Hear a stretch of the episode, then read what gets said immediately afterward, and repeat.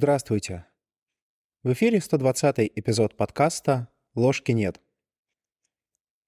Вообще, последние несколько эпизодов мне напоминают основное содержание второго сезона, когда мы обсуждали экзистенциальные данности и экзистенциальные проблемы. Хотя есть и важное различие. Тогда я делал скорее обзор на тему, что это, собственно, такое. Сейчас же фокус скорее на том, как эти истории проявляются именно в радиусе перевала на середине пути.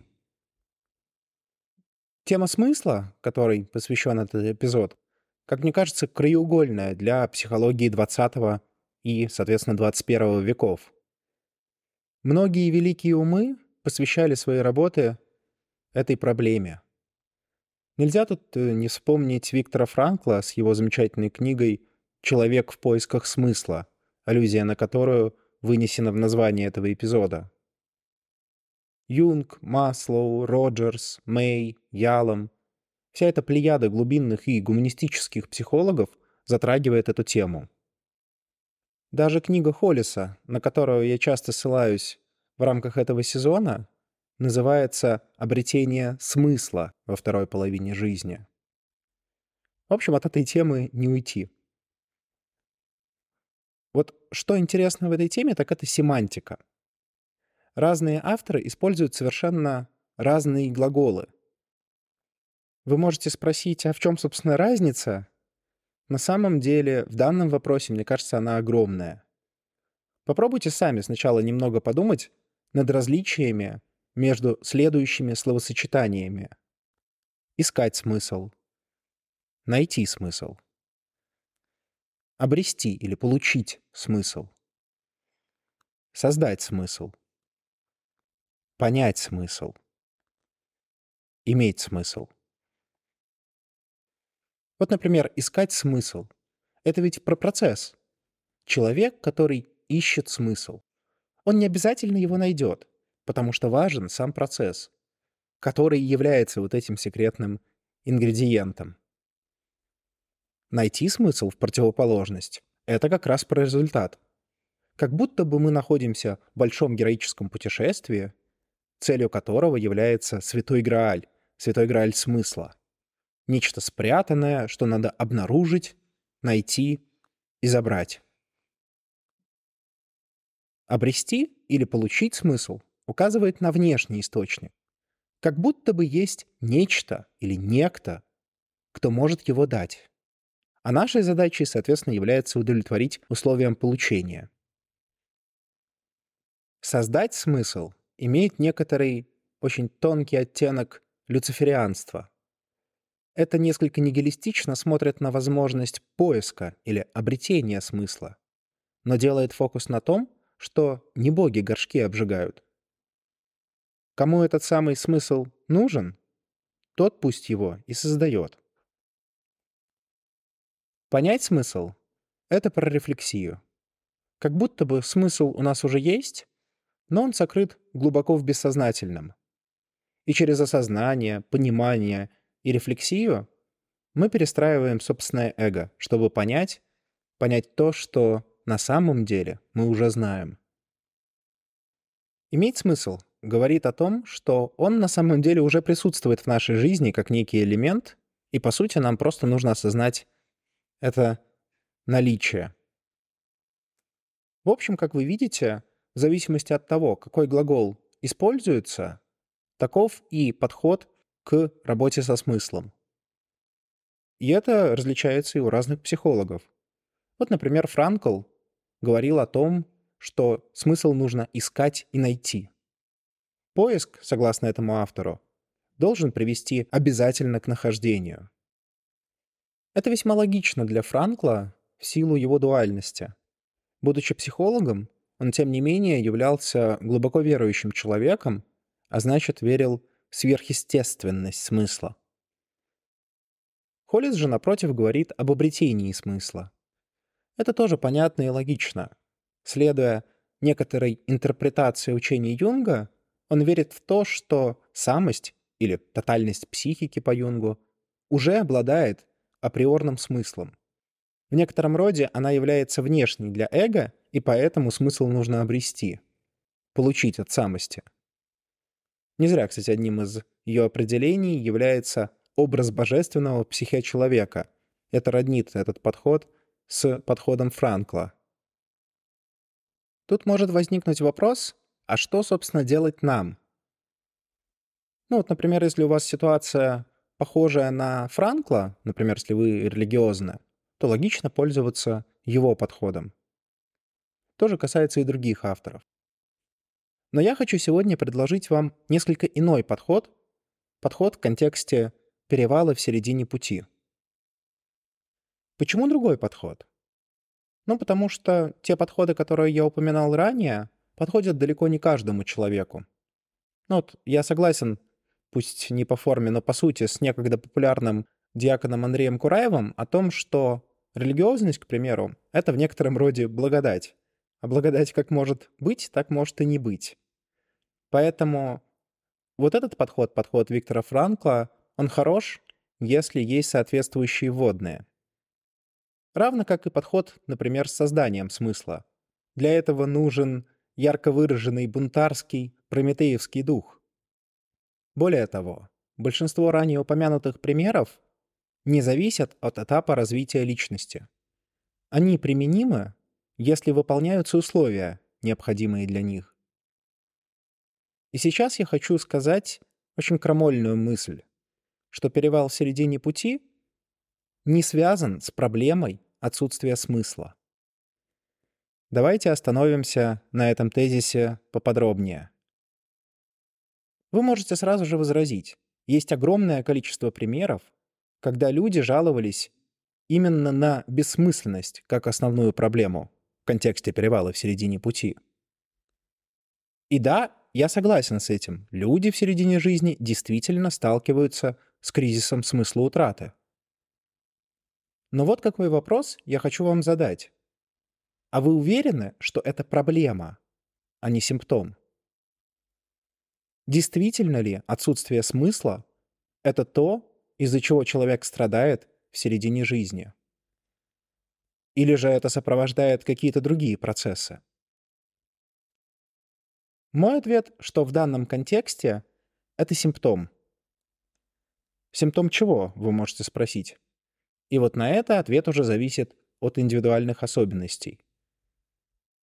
Юнг утверждал, что причиной вот этого кризиса смысла утраты являются внутренние конфликты, связанные с персоной, тенью, а затем и анимой.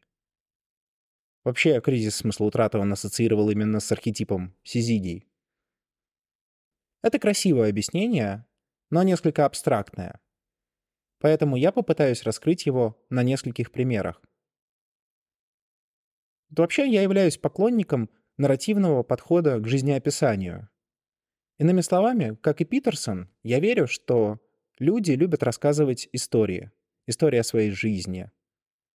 И наша личность — это в некотором роде как раз набор этих историй, в том числе набор этих историй. Это важнейшая часть современного научного определения личности, предложенного в начале 2000-х годов американским психологом МакАдамсом. Когда-нибудь, надеюсь, я сделаю отдельный сезон по этому направлению в психологии.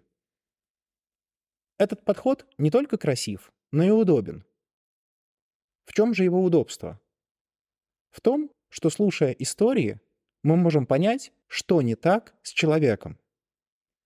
Вот какие есть свойства у хорошей истории? Ну, во-первых, она должна быть последовательной.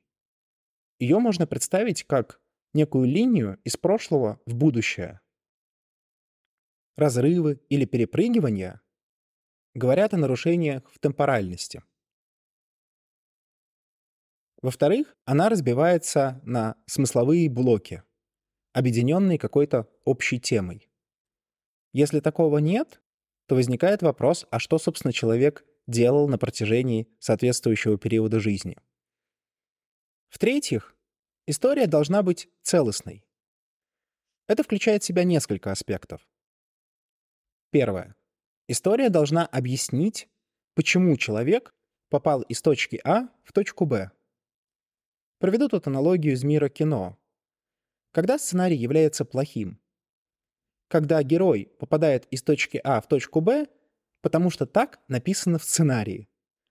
Иными словами, сценарист знает, куда протагонист должен попасть, поэтому подстраивает события таким образом, чтобы это обязательно произошло. Вот это пример плохой истории.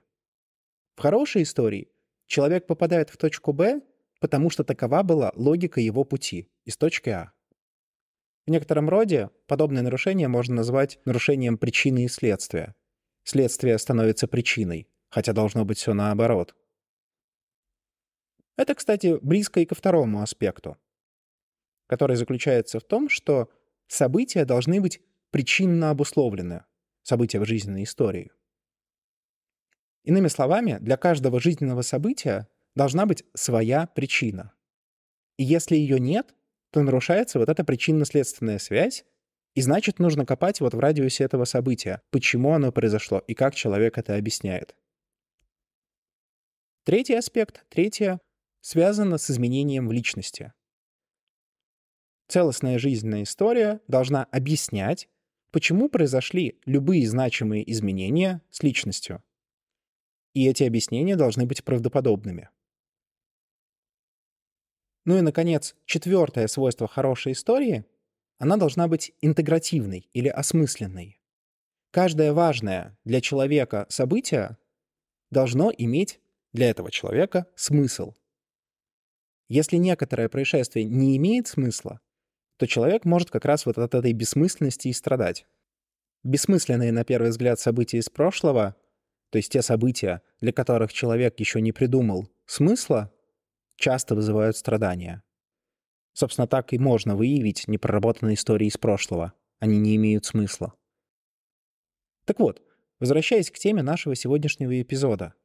Одной из задач перевала в середине пути является осмысление всех произошедших человеком событий. Этакая полноценная ревизия прошлого. И здесь критерий смысла выступает как маркер, указывая на те истории, которые требуют вдумчивого и внимательного анализа. Для того, чтобы успешно пройти перевал, необходимо восстановить целостность и интегративность жизненной истории человека. Это важнейшая задача соответствующего этапа развития личности. Отмечу, что здесь идет речь о ретроспективном анализе. Иными словами, вы с позиции вашего текущего опыта переосмысляете прошлое связывая разрозненные элементы воедино. Здесь мы, по сути, создаем или наделяем устраивающим нас смыслом соответствующие события. К дальнейшему пути это не имеет прямого отношения. Это, собственно, первая часть, подготовительная. Теперь давайте перейдем ко второй. Что делать человеку, утратившему смысл в радиусе перевала в середине пути? Традиционная рекомендация заключается в том, чтобы начать искать или создавать этот смысл, менять поведение для этого, переосмысливать происходящее и так далее. Однако, мне кажется, что если я все же прав на тему дихотомии причина versus симптом, то подобная стратегия, хоть и может привести к результатам, но приведет к ним крайне извилистым путем. Гораздо проще в данной ситуации смотреть на смысл утрату как на симптом, а появление или, наоборот, отсутствие смысла как указатель правильного или неправильного направлений. В таком подходе наполненный смыслом — это именно маркер. Маркер правильного направления движения, что ваши текущие действия помогают вам двигаться по пути индивидуации.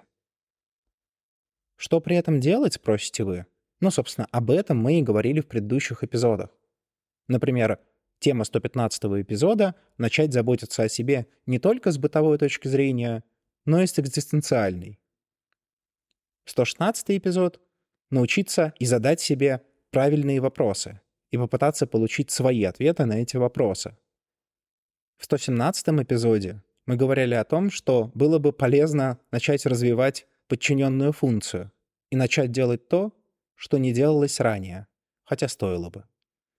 Ну и в 119 эпизоде мы говорили о том, что хорошо было бы выделить себе время и полюбить уединение. Вот, собственно, не полный, но тем не менее какой-никакой список того, что можно делать. Давайте подведем итоги. На мой взгляд, наличие или отсутствие смысла — это отличный показатель на перевале в середине пути. Для событий прошлого это сигнализирует о том, что какие-то события не были до конца прожиты и требуют проработки, самостоятельно или с помощью кого-либо.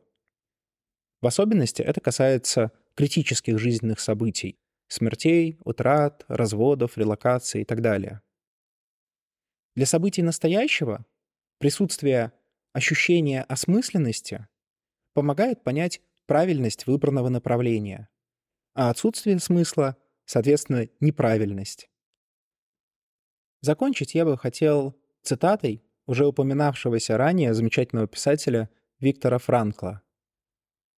«Страдание имеет смысл, если ты сам становишься другим». С вами был подкаст «Ложки нет». До новых встреч!